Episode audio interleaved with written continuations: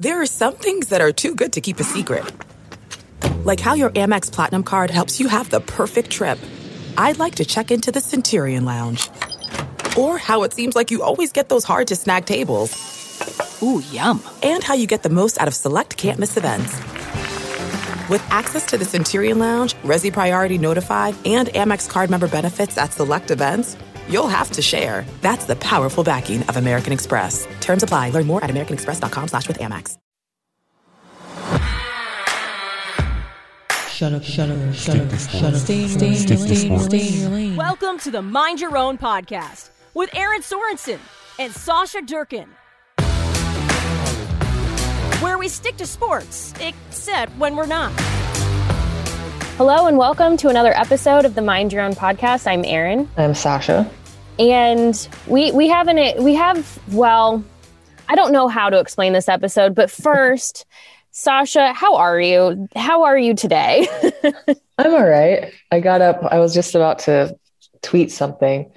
One, Ooh. I know that everybody's playing Wordle, but I I'm done. I'm over seeing the posts because I'm not gonna I'm not gonna do it. Um, but two, I got up this morning and I was like, I'm trying to be better about getting my steps in because since we moved, I haven't been super great about it. So I got up and I like got myself ready and I got some work done and I went for a walk. And now it is eight in the morning and I'm ready to have this conversation. I'm like ready to like as we put it, fight people. yes. And I'm really quick. I'm glad that you said that. I need to get better about um I need I need to get back into the swing of things, a routine. And I've been trying to think in the past, I've done a lot of like my workouts and movement later in the day. Mm-hmm. And I think I need to have a shift. So I'm glad that you said that because I'm starting to think about trying to wake up early and get things done sooner. Mm-hmm. And I just want to throw this one quick thing out there because I've seen a lot of this actually going around different social media sites from TikTok to Instagram stories, whatever. We are all built differently. If you are somebody who stays up late and works out late because you just are not a morning person, do not feel bad. Do not beat yourself up over right. like, I can't wake up at 5 a.m. I can't do this. I am also somebody who struggles now. I am kind of like a hybrid of like a morning morning person and night owl, which is a really terrible combination. so for me, what I am hopeful is if I do things earlier in the day, one, I'm hopeful it will help me sleep later and that uh, I just will have more energy throughout the day. But I just want to always preface that when you hear people who are like, I'm going to get up and get my day started and stuff, your day starts when it works for you. If that's 10 a.m., great. I just, yeah it's 2022 stop making people feel bad. Well and i think that that's actually really important because uh, when it comes to like movement it doesn't have to be a set time of day. It's whatever it fits into your day. And i mm-hmm. realize like especially with how things are like this is normal now. Um you know I think that putting so much pressure on yourself to to have to conform to getting up at five in the morning and going to bed at nine at night, like that doesn't work for everybody. Just be nice no. to yourself. When it fits, it fits. Be nice to yourself. But I'm glad that you said that because I am going to try to see if a morning routine will work better for me because I've been struggling to get those that movement for myself in later in the day. So we're going to see if little shift works going forward. But like Sasha said, we both are just kind of ready to fight someone. And this episode sort of came together in two parts because one thing that I had been thinking about almost for a couple of weeks now, and um, obviously last episode we talked about cheer in the world of um, competitive cheerleading and gymnastics and just how there's a lot that needs to be improved there so kind of staying in that realm to a degree just to sort of kick this episode off we want to talk about the LSU Tiger Girls because if you have not seen what they did and what is going on, if you somehow have avoided any of the news on this, which um, honestly would not be that difficult because when I went to go like just Google a story on this, there really wasn't, in my opinion, enough, mm-hmm. considering mm-hmm. the fact that it really blew up on social media. It's everywhere. On TikTok, you have the choreographers of their nationals dance teaching people the dances on TikTok. And it's becoming a trend where yeah. women everywhere and men, I should say, are learning these dances, sharing them on TikTok. But it has become, um, in my opinion, sort of a viral thing but not getting picked up in traditional news media Mhm. sources, which is really too bad because I just again we we brought this up in our previous episode, which if you haven't listened to that episode, really highly recommend it. But there are kind of two governing governing bodies of the uh, the what's the word I'm looking for of cheer and dance, not just collegiately, but just across the board. I saw someone explain this last week and I was really struggling to explain it. So I'm just going to say it how they did because I really loved it. The way that like NCA, NDA, which is the National Cheerleading and Dance Association versus the Universal Cheer and Dance Association are kind of different is NCA, NDA tend to be a little bit more all-star focused, which is a lot of like really, really intense tricks and there's there's more there's less like quote unquote cheer and Mhm. dance if you will and more like it's all star which if you are familiar with the all star cheer and dance worlds it's just a different situation Yeah. um, UCA and UDA tend to lean more um, traditional cheer and dance. So that's why you see a lot of coll- colleges, you see a lot of people competing collegiately there, high schools, because that's just a different, it's a different style, it's a different world. So anyway, the reason I share that is because LSU competed at the 2022 Universal Dance Association College National Championships in Orlando, Florida. So I don't want you, if you're like watching cheer and you're like, wait, I thought it was in Daytona, different competition, both nationals, whatever. Yeah. So the LSU Tiger Girls, you can compete in different categories. They competed in the D1A hip hop competition. Um, there are a lot of things to kind of unpack here. First and foremost, they won a national title for this routine. Spoiler alert, it's the first time that they've won in 12 years. So, congratulations to the LSU Tiger Girls. But more important than anything else is what the routine signified. They had this incredible hip hop routine to Ciara's Like a Boy. And you could just see in the videos, which we will link in the show notes at hailvarsity.com so you can go watch it for yourself. From the moment this routine started, people were losing their minds because it was so good. Not only was the dance so good, but it meant something more than just what they were doing. Yeah. So here's what they said about it. And this was written on their Instagram. Today, we represented ourselves, our school, and every woman before us who has helped us pave our path to success. We are bursting with gratitude and love from all the support we have received this weekend. So, why is this important? Here's what happened. Obviously, 2020 and COVID 19 changed the world of athletics in so many ways. We saw all kinds of opinions on all kinds of things. I mean, heck, I was even asked to like comment in a documentary about like the try to return to sports and was trying to explain that like you had so many varying opinions on what should and shouldn't happen through COVID 19. And we're even still battling through so much of that right now. You're seeing cancellations, postponements, everything. Like nothing is set in stone. But here's what here's what really kind of didn't make a lot of sense, particularly at LSU. But I want to say this happened in a lot of places. This wasn't Mhm. just an LSU specific thing, is that the university, the LSU had said that the LSU Tiger Girls were not permitted to compete. They so here I'm just going to read from this again. There wasn't a lot of news coverage. This is from NBC Sports, but just to give you some context as to what kind of happened and why the culmination of this routine and what it meant, why it's so important. Mm-hmm. While school officials stated publicly last January that the decision to forego sending the Tiger Girls to their lone competition of the year was due to COVID 19 concerns, the team presented a different scenario in a change.org petition asking for support. The university has told our programs for the first time in 22 years, told our program for the first time in 20, 22 years that we are not per- permitted to compete. This is what the petition said. These reasons not being related to COVID are budgetary restriction. It has been communicated we cannot compete because of lack of athletic trainers available for our competition season, which is great. We talked about the need for like these sports to have more readily available dedicated athletic trainers last episode, but beside the point. Yes. So the LSU Tiger Girls, and I am paraphrasing from this NBC Sports article, which we will link, they felt that this was pretty confusing because they had been cleared since August of 2020 to attend practices and games for other teams, particularly football. And they were performing at home football games, men's and women's home basketball games, women's gymnastics meets. They were doing all of these things. They were adhering to the NCAA guidelines for all academic eligibility, drug testing, scholarships, everything. They were going through all the COVID testing protocols. And unlike this is what one of their Tiger girls explained at the time Unlike every other athletic team at the university, the Tiger Girls have no season like standard sports. Instead, from August to May, we are dedicating our time to supporting all LSU athletics while simultaneously participating in rigorous training, conditioning, long choreography days, and practices so that we can uphold the reputation. And then they took that all away. So I paraphrase a little bit mm-hmm. of what mm-hmm. she said as well.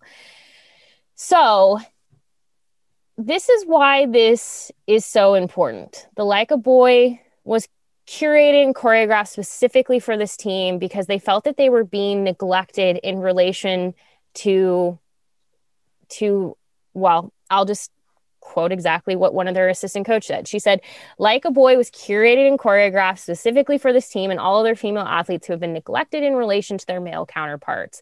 Our choreographers, Carson Rowe and Sammy McFadden, were passionate about creating this routine for the positive message behind the empowerment of the female athletes in the da- dance industry, as well as for the recognition of dance as a collegiate sport with deserving student athletes.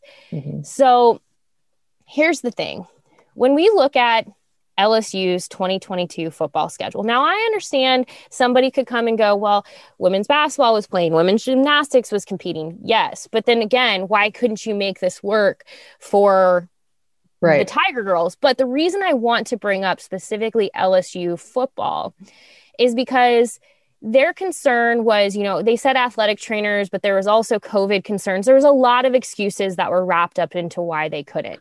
So that 2020 football schedule obviously started later than usual. It started September 26th that weekend for the SEC. But somehow, somehow, some way, LSU managed to find athletic trainers for one, two, three, four, five, six, seven, eight, nine, ten different SEC games mm-hmm. that required travel, that required all kinds of configuration. They were able to figure that out. Mm-hmm but they couldn't figure out an athletic trainer in the situation of the LSU Tiger Girls for their one competition, which did not overlap with football, by the way. Right. It's not like there was a, and I'm not saying that that would have made it all right. I'm just saying there's no like overlap of something that, in my opinion, you can't figure this out. Right. It just came across as this isn't important to us. I think this that one a of priority. The the it's then that's like perfectly put in this article too by this one quote Taking away this opportunity to compete and grow in their craft as dedicated athletes minimizes this program to only beautiful girls who stay on the sidelines to support other athletes while never getting an opportunity to compete themselves. Yes. Like, mm. it, the thing that like i just i really like i said i feel like the lsu tiger girls have not gotten a lot of traditional news media attention but they have gotten a lot of attention on social media like i yeah. like i said. Uh, but just to reiterate tiktok is full of these dance videos of the choreographers coming on and teaching people and individuals across the world learning this routine because they're so impressed with what they did. And the LSU Tiger Girls, I hope, continue to feel such love and support because, mm-hmm. you know, growing up, dancing and cheering. I don't know how many times that I was told what I was doing wasn't a true sport. It wasn't real. It didn't count. It wasn't it there there was a lot of disrespect for this craft and I it's it's one of those things where I, I, don't really think I'm reaching here, and I don't think that I'm overstepping in this evaluation. But oftentimes, it feels like a lot of the disrespect comes from the fact that it's it's prominently it's prominently made up of women. Mm-hmm. And it's sort of again to go back to that quote, like just be beautiful stand there be pretty be you know be supportive because that is at at one point cheerleading very much was a stand on the sidelines and support. But even as somebody who coached cheerleaders battling that and having people understand that i want them to be i want them to be uh i, I it was funny because when I coached cheerleading and people would see our practices, they'd be like, Why are you running? Why are you doing um, conditioning? Why are you doing this? And I'm like, I need them to be able to stand on a sideline and not only cheer through an entire game, but I also need them to be able to dance. I need them to be able to perform routines. I need them to be able to yell. There is so much that goes into even just standing on the sidelines Mhm. that is like, I need them to be in good physical shape because they're going to be putting in the work. So many of the people who like to criticize and point fingers and go, oh, it's not real, just stand on the sidelines and cheer or just stand there and dance and be pretty don't even realize just that is like Mhm. so intense there's so much that goes into it the last thing you want is somebody to be ill conditioned and to pass out on a sideline or to pass out in a situation and that's not even taking into account the competing side of it like Right. this is just the part where people go just focus on that so for me it's like i'm i'm really really quite tired of just the lack of respect Yeah. and it's always seemingly going back to women dominated spaces where we'll figure it out for all of these other things but when it comes to a, our dance team eh it's Yeah. they're they're fine they get to dance on the sideline in an LSU football game it's like that's great. They love the opportunity to dance and do what they love, but they Mhm. also love competing and being competitors and taking that away from them. Like, what are you, what are you showing is your priority? It just, Exactly. I, I I applaud the LSU Tiger Girls for not only showing up and giving one hell of a routine and winning nationals for it, but for putting a message behind it because it is so strong. And I hope anyone who has it it doesn't matter if you know somebody who dances or cheers or not. I don't care if they play soccer. I don't care if they play basketball. Show them that because that is what that is what like that is just the perfect response of fu in the most Yeah. respectable way possible because you're saying we're going to be great at what we do and you're going to eat your words In spite of you. yeah, Yeah, we're going to yeah. we're going to work our asses off and prove to you why you should have listened to us in the first place. Mhm. I think that there's something too that you know. I know that the the tone and tenor of you know surrounding women um, athletics um, is changing, not as fast maybe as uh, you know we would want, but continuing to have these conversations is important because you know you take. I think what the overarching thing that stands out to me is that because they make it look easy, it's not taken as seriously because they are gifted at what they do and they're putting in the work to make it look effortless, effortless and flawless and executed perfectly. If you take me, I couldn't go out there and do anything that they are doing. Um, and I think that, you know, bringing up the endurance part of this is super important because it is important to be explosive and to have the endurance and and everything else that goes into being able to perform any kind of routine or tumbling or anything like that. Like you have to practice that. It doesn't just come to you. It's it's not like anybody could go out there and do that. Um, and i think that you know giving the respect that these dance teams or these cheerleading squads deserve is is something that should be talked about more because they aren't just you know there to be beautiful. They're there also for your entertainment just like if for example a football game. Like they are there for entertainment but so is the football team are they not? Yeah. like so why not why are we not you know placing a, a higher value on on the fact that they do compete and that they do they are putting in a lot of hard work. You know you don't see a bodybuilder going out there and just automatically being great at something but those spaces are taken seriously. So why aren't we taking all of these spaces seriously? And going back before we kind of transition this conversation into further further respecting women um, i will just add this one last thing because the part of athletic trainers and the lack thereof um, when we don't take these spaces seriously like cheerleading and when we don't take these spaces seriously like dance um, catastrophic injuries happen as a result. When you aren't providing them the same level of um, care and expertise from trainers and um, everything else that every other sport is getting in a school and you're expecting them to sort of just operate uh, without because so many and i think even when we look at high school levels and the amount of high schools we talked about this in our previous episode how many high schools are competing or competing or practicing for competition in like their high school lunchrooms mm-hmm. with mats rolled out and we wonder why some of these injuries are so catastrophic in cheer and in dance to if i could tell you the amount of injuries that i witnessed firsthand and how horrific some of them were when i was participating some of it you cannot some of it is just what it is. Like any sport people get injured.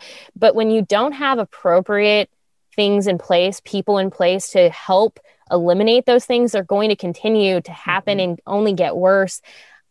It's it's time and I hope LSU has sort of kickstarted a movement in this regard to take these spaces more seriously, um, not only collegiately, but at a high school level and beyond, because there are so many places that need to be fixed and it's it's about respect. Respect the athlete respect these women respect what they need to be successful. And I, i'm glad that they're shining a light on this because to be honest with you it's not going to be something that's fixed overnight but i hope a whole heck of a lot of other schools start stepping up and speaking out because this is the first step in hopefully many many steps to go because trust me, it's not just happening at LSU. There are so many programs nationally where their schools just do not care enough about them. And they're kind yeah. of they're kind of facilitating these teams um, and acting and having to act like the pros that they are without the support that they need to continue to grow and be those pros. Like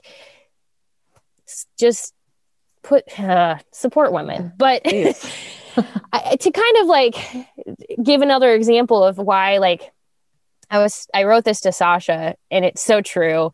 It's just I, I kept saying it's 2022. How is this how is this still a thing? Like how are we whatever? And I said it's 2022. Can we stop putting women second? So LSU Tiger Girls was sort of like the thing that kickstarted this, been in my mind since they won nationals. But then just one day prior to recording this, uh, Twitter sort of blew up over uh, a news a, a, story that came out.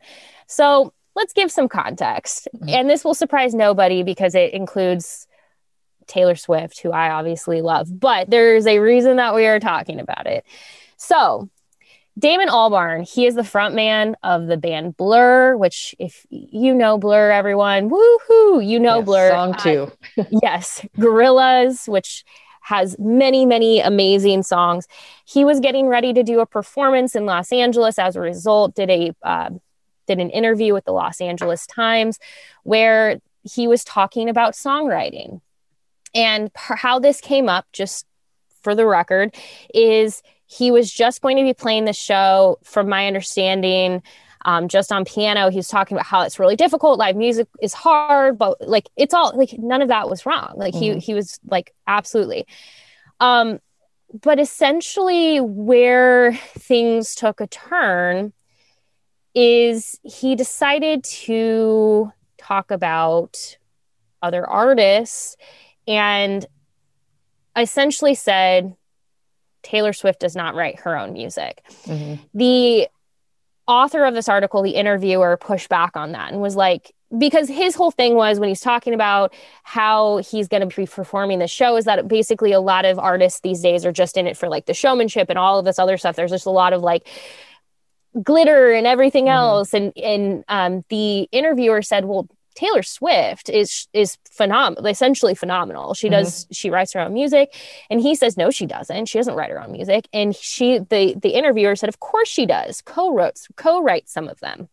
And he responded, and I'm reading his quote verbatim from the Los Angeles Times. That doesn't count.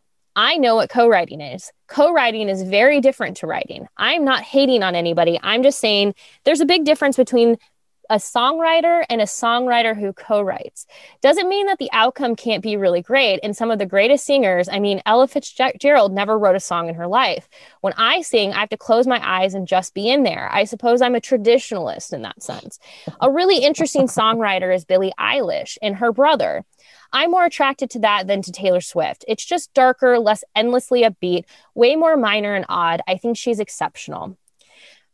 First sounds like a foremost, preference to me, not a statement of fact. it does. And the thing that just really just like I have to just say this part first that just really grinds my Mm. gears is in this process of basically disrespecting, not basically, in the process of disrespecting Taylor Swift, he credits Billie Eilish. He takes another woman and pegs her as the point of like, I prefer this.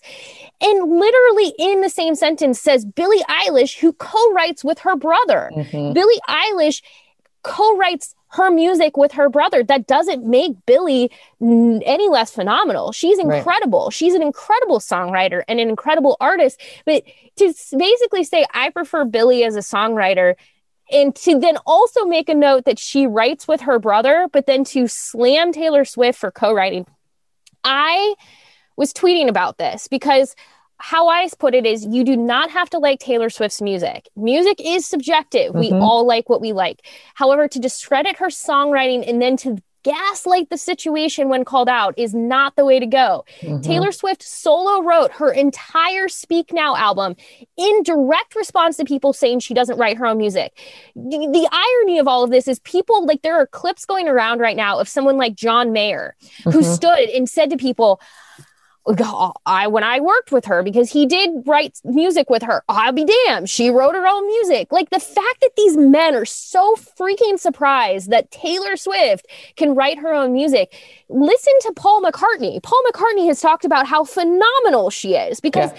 she is a she is a true artist appreciate her because she's a once in a lifetime generational type of artist now that's not to say you have to pull up her whole catalog listen to it from start to finish and love every song. You don't even have to like anything she writes. Mhm. it doesn't like there are people who literally argue that they don't like the beatles. That's not their music. They don't I don't. They don't but like you wouldn't disrespect But I Lennon, appreciate them for what they are able to do. just respect. Just respect what they do. Now here's what happens even beyond this absolute bonkers bonkers behavior. It gets worse. It gets so much worse. So taylor swift sees this and she calls him out. She Mhm. tweets at him directly and said i was such a big fan of yours until i saw this. I write all of my own songs. Your hot take is completely false and so damaging. You don't have to like my songs but it's really up to try to discredit my writing. Wow. And that is quote she's she did not censor herself and she said ps i wrote this tweet all by myself in case you were wondering which i appreciate this Yes. little shade so um, he decides that he's going to respond, which this is when I talked about the gaslighting was like whoever his publicist is, whoever recommended this response just like made my like PR side of my body just want to like ugh. Mhm. He responds to her, I totally agree with you. I had a conversation about songwriting, and sadly, it was reduced to clickbait. I apologize unreservedly and unconditionally. The last thing I would want to do is discredit your songwriting. I hope you understand. So now he has gone after the person who wrote the Los Angeles Time article as you're just reducing it to clickbait. Um, like, you're joking. Like, Right. you're joking. Um, Something that I brought up to like while we were talking about this, was okay, you are part of Blur, you are part of the Gorillaz, you are in bands at that point. And so even if you lyrically wrote a song front to back, or you're only playing guitar, or you're only playing piano, you are collaborating with the other members in your band in order to bring that music to light. So Yep. like like his entire statement to me is just conf- like it it dumbfounds me because I'm like, what are you talking about? A band is a collaborative effort. it is. You're co-writing everything together. Now, I have to just correct myself really quick because I was not very smart. Um, I was opening different articles. Um, I incorrectly misidentified the writer of this Los Angeles Times article. The author is Michael Wood. It is a he. I, I said she. I was op- I had a variety article open mm-hmm. and the author was a woman. My apologies. I just kind of crossed my wires on that one. I don't want to take away from the the Michael Wood um, wrote this, but I my point still stands that like what what Damon then did is basically threw the author, so through Michael under the bus for, well, you're just taking my words out of context. You're just, you're, you're click, this is clickbait. And that is not what Michael did. Michael, it is a Q&A. Like you mm-hmm. see the exact quote in the exact answer. And I appreciated the people who came to defense very quickly and were like, hold up how how are your words being taken out of context like we're reading it and it is quite literally what you said. I mean here is exactly which we can we can link in. I won't reread that whole chunk but this is what michael pressed damon on so Michael asked, you think a lot of modern musicians are relying on sound and attitude? That's what I was talking about, the glitter and the sparkles mm-hmm. and all that stuff. And Damon responds, name me someone who's not. And Michael said, she may not be to your taste, but Taylor Swift is an excellent songwriter. And that's when Damon said she doesn't write her own songs. And uh, Michael pushes back. Of course she does. Co-write some of them. And that is when he gets into that whole uh, piece that I I already wrote. So it again, I, like I, he got it. He got like Damon got offended because like I said, it's a preferential a preferential thing. Like he prefers Billie Eilish, but then like totally walks himself into a corner because of what he said. Mm-hmm. Um, like cool, like you don't have to like her. Like I don't like the Beatles. I don't. I've I've said that for a very long time. It's How not my preference. However, I'm not going to take away from the fact that a lot of people do and that they, you know, wrote a lot of songs that a lot of people did like yeah. I mean i think again music is subjective. We all have the things yes. that we like. Um gosh, I feel sorry. This is the way my brain works. If anyone wants to know, I feel really bad for misidentifying the author. So my apologies to Michael. Like it was a great article. He did a mm-hmm. really nice job as an interviewer. My apologies. Oh, that's what happens for the record. Be mindful. I, I literally had too many articles open at once and was like just bouncing too quickly. So um, I'm sorry. I know Michael's not going to like listen to this podcast and be upset, but I just really didn't mean to like misidentify him. Um, anyway, the the thing is is like there are all kinds of there's all kinds of music for a reason because we all have different things that we like mm-hmm. um now to be fair t- to david damon albarn i actually really like the Gorillaz. i mm-hmm. grew up with the Gorillaz. most of us did i think the Gorillaz was like blur blur was fine too. I I, yeah. I, I, I will be honest. The only song I know of Blur is a song too. I I've heard other songs by Blur, but that's really the only one that like I could consistently tell you I've heard. But like mm-hmm. I appreciate his I appreciate his work. I appreciate what he's done with Blur and with Gorillaz. I wonder um, if he's upset because Blur or uh, song two was a joke song and it was the one hit wonder off that album. I wonder if he's like butthurt about that or something. but you know it's just like here's the thing. So i was telling sasha this there's so there's so much to really unpack in this whole thing. Taylor swift has written multiple songs about this very particular situation. So on Lover, her first album that she directly owned, because she has gone through it. If you are not aware of what Taylor Swift has gone through with her former record label selling her masters to Scooter Braun, who has since sold them off, but still profits off them. So she is re recording all of her work so that she can own essentially the master on top of the master. There's so much like, I I love the music industry, but like the music industry is so messed up. Um, the fact that like we've talked about this on this podcast before too, like that Prince didn't own his own masters, the mm-hmm. Beatles mm-hmm. didn't own their own masters. I mean, most of the Beatles masters were owned by Michael Jackson for a very uh, long time. It's a whole thing. Um, and why that matters is it's because where money money is made, where the profits are made when people go and license music and they do different things. So anyway, she's re-recording all these. But prior to all of the re-records, when she left her label, Big Machine, and started over, um, her first her first album completely owned by herself. Um, now she's on a different record label, but she owns the full masters to it, is Lover. I really love this album. I think it's underappreciated. It came out this summer ish before um, it came out in 2019 so right before the pandemic hit. It means it never got a full it never got the full like album release. It never got a tour. It was supposed to have a tour uh, so it's it's sad. I, I feel for lover lover justice for lover. But anyway there is a song on it called the man and the man is really interesting because she's basically saying if I was a man, people mm-hmm. would treat me very differently. I wouldn't have to run as hard and work as hard and do all these things just to prove that I'm half as good as everyone else. And the man was really her first time taking a stand and saying, like, people are profiting off of me. People are um, it's just it's it was a really it's a great song. Um, i love it. The music video is really interesting because it's if you haven't watched the music video i really recommend going and watching it. Even if you don't like taylor swift's music watch the video because it shows this man basically wolf of wall street doing all of these things. Um, at the end taylor swift tells him uh, could you smile more? kind of like playing hmm. off of it. The man is taylor. She got a whole makeup, not to ruin the surprise, but the man at the end is Taylor. They did a whole thing, surprise people, whatever. When Folklore came out, which she then released two albums in 2020, um, these were like pandemic albums. They're two of her greatest works. Here's the thing if I were to recommend any two albums from Taylor Swift to anyone, I really recommend Folklore and Evermore. They're fantastic. The people she collaborated with on these albums, like Aaron Dessner of The National, incredible. These albums are some of her best work to date. Like I'm I'm really saying like if you wanted to dabble in the Taylor Swift world, these are the two that I would send you to. Um she has another song on folklore called Mad Woman.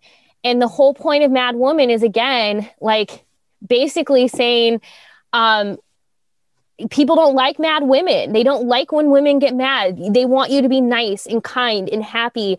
And um, guess what? There are women married to really terrible men who also like to do the dirty work for these men and don't realize what they're doing and that they should be mad like you, but they're not because they're they're in on this whole thing. And it's a really good commentary on what she has faced in this industry and beyond. And it, it really goes back to everything like we were talking about with the LSU Tiger Girls. It's things that we, Sasha and I, have directly mm. faced in our industries of people who question everything that we do. If we were men, it would be easier. Yep. I just want to point that out. It would be a lot easier. And I hate when people try to come back and go, oh, you don't know what you're talking about. You have not lived in our shoes. You have not yep. walked in our shoes as women in this industry and dealt with the fact that we've talked about this before. I have been in press boxes without restrooms. I have had people treat me differently for being a woman in this industry. I've had people question everything I know. It's it, I've been told that I don't belong in this space pri- because I have different anatomy than my counterparts. Mm-hmm. Uh, I've been told that I don't know what I'm talking about or I can't possibly have an opinion on something because I happen to be female. It has nothing to do with that. My knowledge base has nothing to do with that. And without context or, you know, like no one, that's the frustrating thing to me about any of this whole deal. Like we should be equals and not be thought of as like an afterthought or secondary because we happen to be female. I know a lot of shit about a lot of shit because I have been either in the space or I've done the research on it. And just because I happen to have different anatomy than a man does doesn't mean that I have a lesser knowledge base. Like yeah. stop doing that. Because here's here's the reality. And I'm not I don't want to get into the specifics of this. Um but I even as recently as this last fall had somebody very directly tell me that I don't belong in the space that I'm in. And he, here's what happens in those situations because oftentimes people are bold enough to say things when other people hear them. A lot of times, people, um, there are people who hide behind, you know, fake Twitter accounts and everything mm-hmm. else, but a lot of times people are bold enough to just say things directly to you, which I'll give them credit for, like at least saying it to your face. But oftentimes, I'm then met with others who overhear things or who bear witness to something who ask me, what can I do? Are you mm. okay? What can I do in that mm. situation? How can I help you? And I'll tell you too, a lot of times the people who ask me that question are men. They go, I heard, I overheard this other situation. I overheard this other man do this thing. I'm so sorry on on behalf of men. I'm sorry. And it's like, I, I don't want your apology to me. I want you to actually speak up and stand up because what happened after everything everything took place with Taylor. So she directly spoke up and tweeted at Damon and told him how she felt. And it could have ended there. People in the music industry could have just been like, "Ooh, this is this is a little dicey. I'm going to back off." Two people initially spoke up really quickly. One was Jack Antonoff. Now Jack Antonoff is known for frontman of Bleachers. He is like he is a uh, top level producer. Uh, he works with a lot of people. He he writes a lot of hits. Um, he was basically the first to come to her defense. Now, Jack has been writing with Taylor for a long, long time. And I'm reading all of these verbatim, by the way. So, with curse words and everything, I don't want to censor people because this is what they said. So, I'm just similar to what Taylor said. I'm just letting everyone know. Jack Antonoff tweeted, I've never met Damon Albarn and he's never been to my studio, but apparently he knows more than the rest of us about how all those songs Taylor writes and brings in. Herb, if you were there, cool, go off. If not, maybe shut the fuck up. So Jack gets this rolling. Well, then Aaron Dessner, who is, like I said, known for, um, he's a record, um, he's a record producer. He's founded his own label. He's member of bands like Big Red Machine, The National. That's how a lot of people know him. He was who got really like partnered up with Taylor through the folklore Evermore, but has now since continued working with her and has helped with her re records. He helped with re recorded versions of songs on her new album Red, um, which is the re record of Red, but like the new yeah. Red. Um, so he follows this up and said, Not sure why you at Damon Albarn would try to discredit Taylor's brilliant songwriting, but as someone who has gotten to press record around her, your statements couldn't be further from the truth.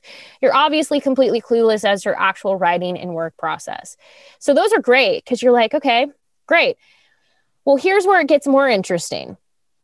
Um, John Paul White, which Oh, this makes me so sad. He was a part of the musical duo The Civil Wars. Now, um, I just want to point out really quick this is a side tangent, but like if anyone is in like Taylor Swift Easter egg, falling down rabbit holes, like things are happening, you would know that Taylor, many, many moons ago, wrote and c- recorded a song called Safe and Sound with the Civil Wars, who have now since broken up. Like they have not spoken in like 10 years, mm-hmm. which is so devastating because they're so incredible, but it's whatever.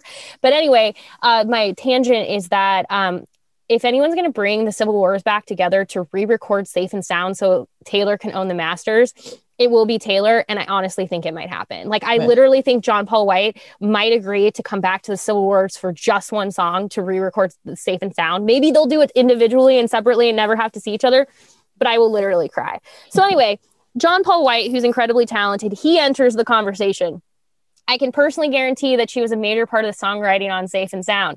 She proved to be one of the best I have ever worked with selfless, generous, insightful, nuanced, with a clear understanding of the assignment. Oh, but it gets better. So now other men, other record producers, Nathan Chapman, yes, Taylor Swift, a million percent writes her own songs, and she's one of the best songwriters of our time. Joel Little, another musician and pro- producer, just to confirm what 99% of people already knew Taylor Swift is a force of nature in the studio and one of the best ever to do it. Anyone who has ever made music with her knows they were lucky to be in that room. It goes on and on, but I told Sasha what makes this so impactful is that these are men men mm-hmm. in the music industry who didn't just go to Damon themselves, who I guarantee you a number of these men that are responding could have just contacted him directly. They made their feelings known.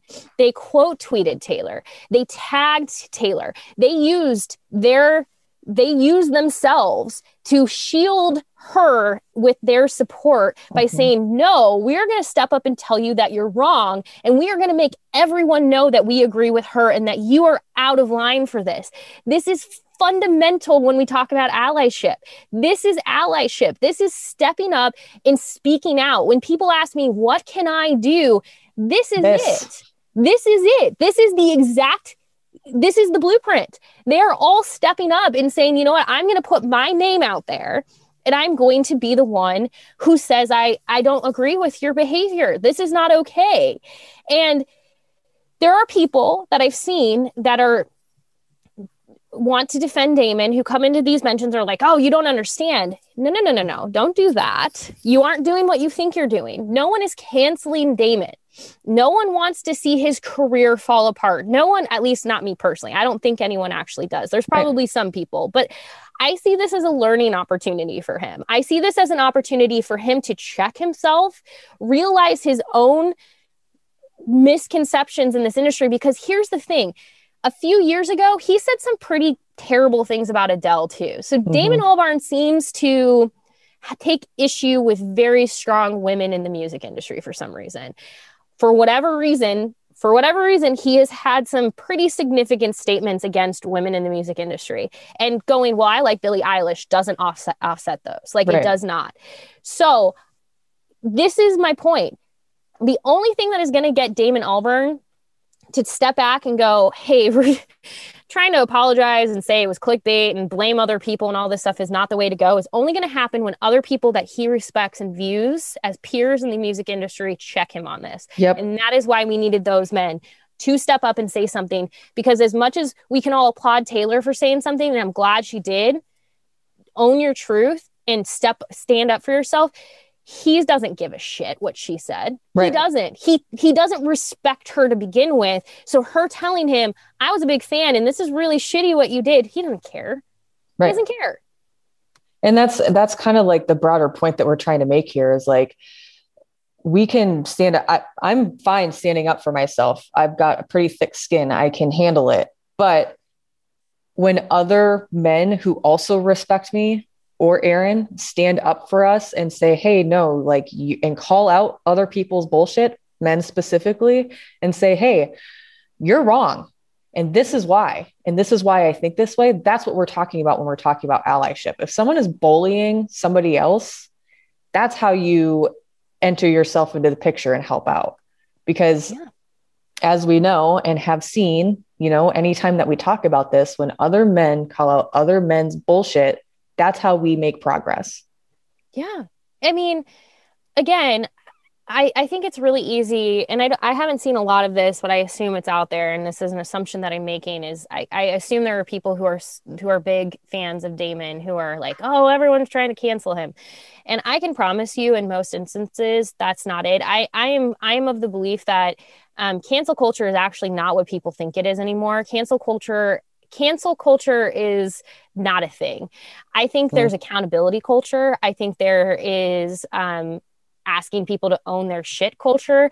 And I think people, when they don't like that, they view it as cancel right. because they view it as like this thing to be um, defensive toward. And in it's fact, the consequences of your own actions. Yeah, he he was whether that's positive or negative. Exactly. He was asked a question, he answered it. Um, people didn't like the response, and Taylor saw it, like whether or not he thought anyone would ever see.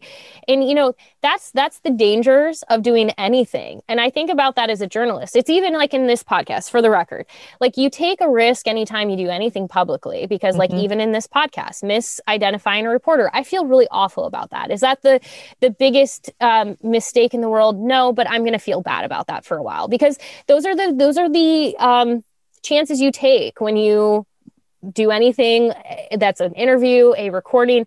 In the case of a journalist, there are times where I have had interviews with somebody and I they know you have to tell them. Um, now there are some states that don't require two-way like acknowledgement. But anyway, I always ask people, is it okay if I record? Because I want them to know. I am recording you. This is on the record. Mm-hmm. If it mm-hmm. off the record, you better tell me because if you don't tell me it's off the record, it is and anything mm-hmm. is fair game and I haven't many times in my career, but I have run into situations where somebody didn't like how something came across. And it's like, I'm not here to make you look bad, but if you said it, you said it. Like, I don't mm-hmm. know what you want me to do differently. It's just, um, it, it is what it is. If you don't want to take that chance, don't do it. I have had plenty of people in my career who don't take interviews because they're too they're too concerned about what might end up being said or what they might end up being quote unquote, you know, misquoted on or whatever and that's fine. Now, that is a po- potential path here that Damon could go, well, I'm just never going to do an interview again. And that would be too bad because yeah. he is very talented. He's very, again, you don't create blur, you don't create the Gorillaz and just be like okay at what you do. He's very mm-hmm. talented. Um, but he he unfortunately is not helping the music industry grow in the sense of like its inclusion and its support of all artists he's he's being very um lack of a better word he's being very small minded mm-hmm. and that's the thing where I, I hope he uses this i hope he does because again this isn't the first time he's done this. In 2017 to give some context to this really quick he said he'll never work with adele. They had attempted to collaborate um, but he said um, they had attempted to collaborate on her 2015 album 25 it ultimately came to nothing. Um, he told the Sun of all places at the time adele asked me to work with her and i took the time out for her. Will she use any of my stuff? I don't think so. The thing is she's very insecure and she doesn't need to be. She's still so young. Um, he described her new music as middle of the road. Um, Ad- Adele later revealed it ended up being one of those don't meet your idol moments. The saddest thing was that I was such a big Blur fan growing up, but it was sad and I regret hanging out with him.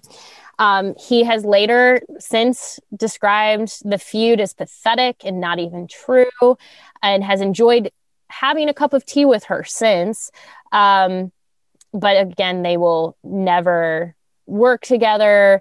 It's just he I don't really quite understand what he's doing here, but the, these are like the fact that like he hasn't learned, the fact that he has not learned yet, I just makes me sad. But t- to be honest, when I look back on what happened originally between him and Adele, there weren't a lot of voices speaking up in her defense at that time saying hey buddy uh, let's slow our roll here and maybe respect the people that we're working with and working around. She doesn't owe you anything if she doesn't want to use any of your songs. Um, the the fact that taylor swift has these really prominent men in the music industry speaking up i hope is a testament um, to the industry starting to change just a little bit. Uh, you know when Taylor Swift worked with uh, Aaron Dessner for folklore and then Evermore, and then he continues to work with her. Um, people, I think, were a little surprised, like, oh, the frontman of the National. Um, Taylor Swift had long said that she would love to work with Bon Iver that is like a dream of hers. You know mm-hmm. who made it happen? Aaron Dessner. And you know who loves Taylor Swift now and loves working with her? Bon Iver. Mm-hmm. He, they've put her on Big Red Machine. She's been on their recent album.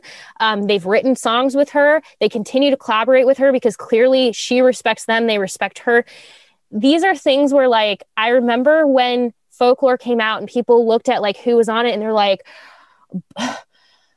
they were so shocked that she had worked with Aaron Dessner and Bon Iver that they were like, oh my gosh. But here's the thing talent and talent respects talent, and people find their people. And um, again, you don't have to like everyone's music. You don't have to love. You can love every national out the national album and not love folklore. That's mm-hmm. okay. Mm-hmm. It's it is it is so important that these these these men are coming to that they're speaking up as allies in this industry but yeah. the reality is is like there are still so many problems both in music and in sports and in every industry i think of like every industry some of you who are engineers face this yep. some of you who are doctors nurses you face this there are so many misconceptions about women's roles and we have a tendency in this is still a problem that we're trying to address and this is why this is so fundamental right now, so groundbreaking in a way, is that I don't know how many times, like in my position, like I said, I've had men go, I'm so sorry. What can I do to help?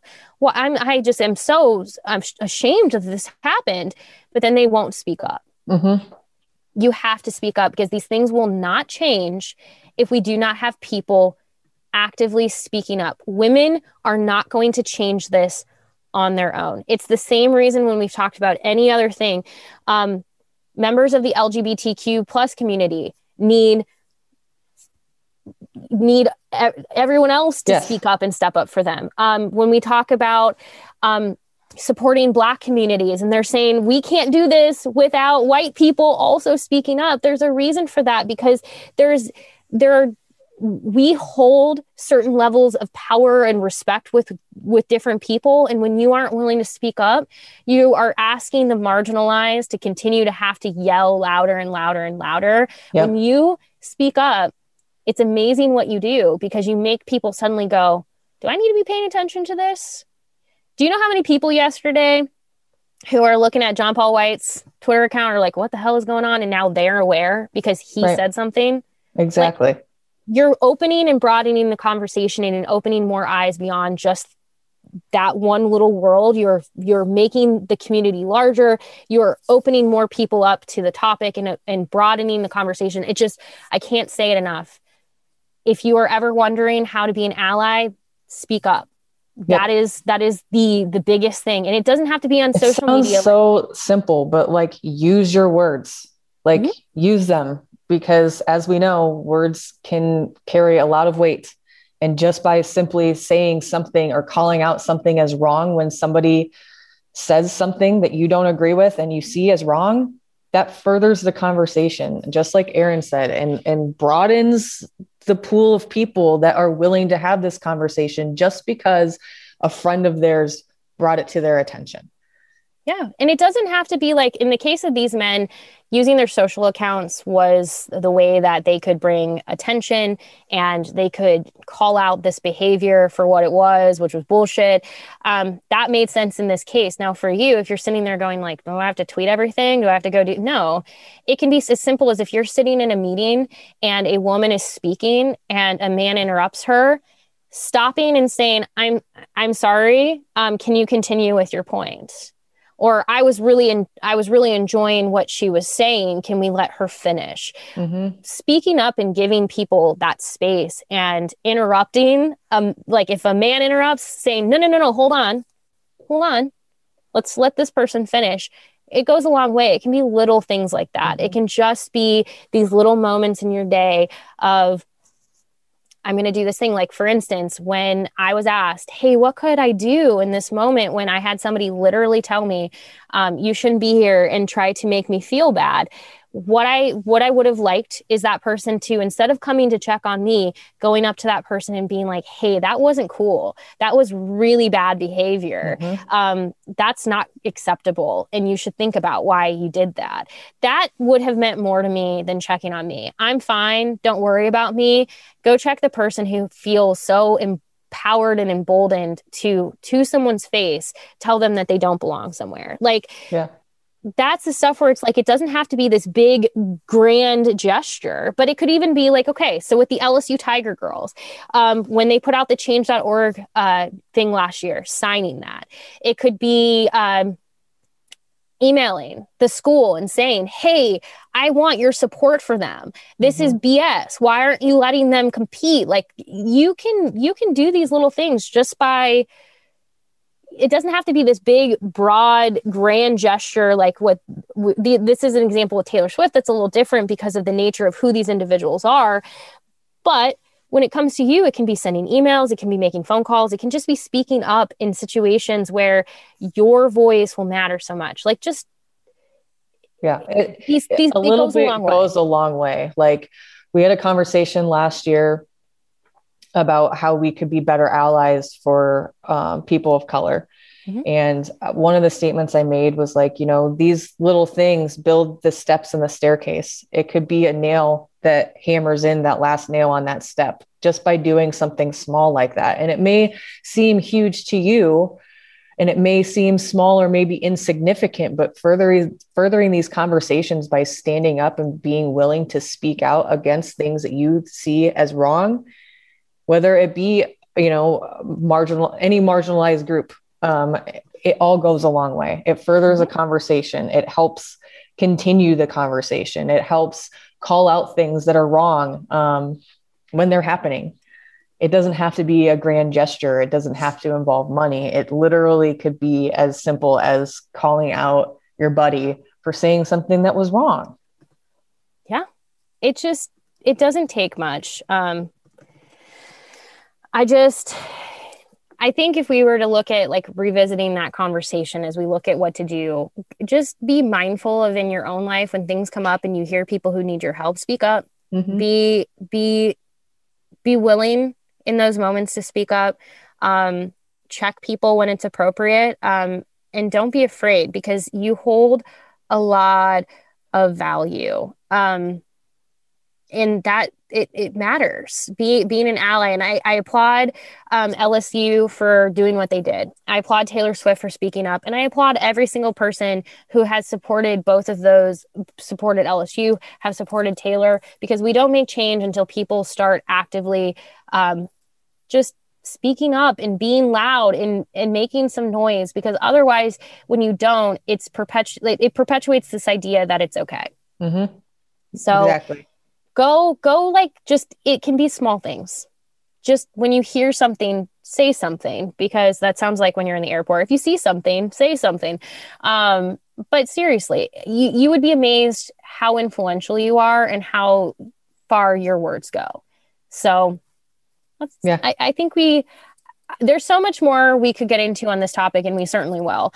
Um, but for now we'll leave it with that. We do really want to hear from you. So sasha and i are getting ready. We're going to actually have some brainstorming conversations about future episodes everything else. So send us an email at mindyourownpodcast at hailvarsity.com or you can tweet at us at erin sorensen at sasha72 and just kind of give us some feedback on topics you want to talk about. Should we dive into a topic we've talked about before more specifically? Are there anyone you is there anyone specifically you'd like for us to have on as a guest? Yeah. Send us anything you have so that way when, when, way when we sit down we can have all of your feedback to go with that so mind your own podcast at hailvarsity.com or you can tweet at Erin Sorensen at Sasha72. We'd love to hear from you. Um, we're excited about what this year looks like for this podcast and beyond. Um, hopefully, we can continue to kind of shed light on some of these topics that continue to plague us despite Yeah. our best efforts. But we do appreciate you listening. Um, you listening is a step in that in the direction of what we're talking about. So thank you Yeah. so much. Um, we will be back next week. Hopefully, we have some emails from you that we can uh, kind of revisit. So get get to it, and yeah, we'll talk to you later. Bye. a Hurrdat Media Production.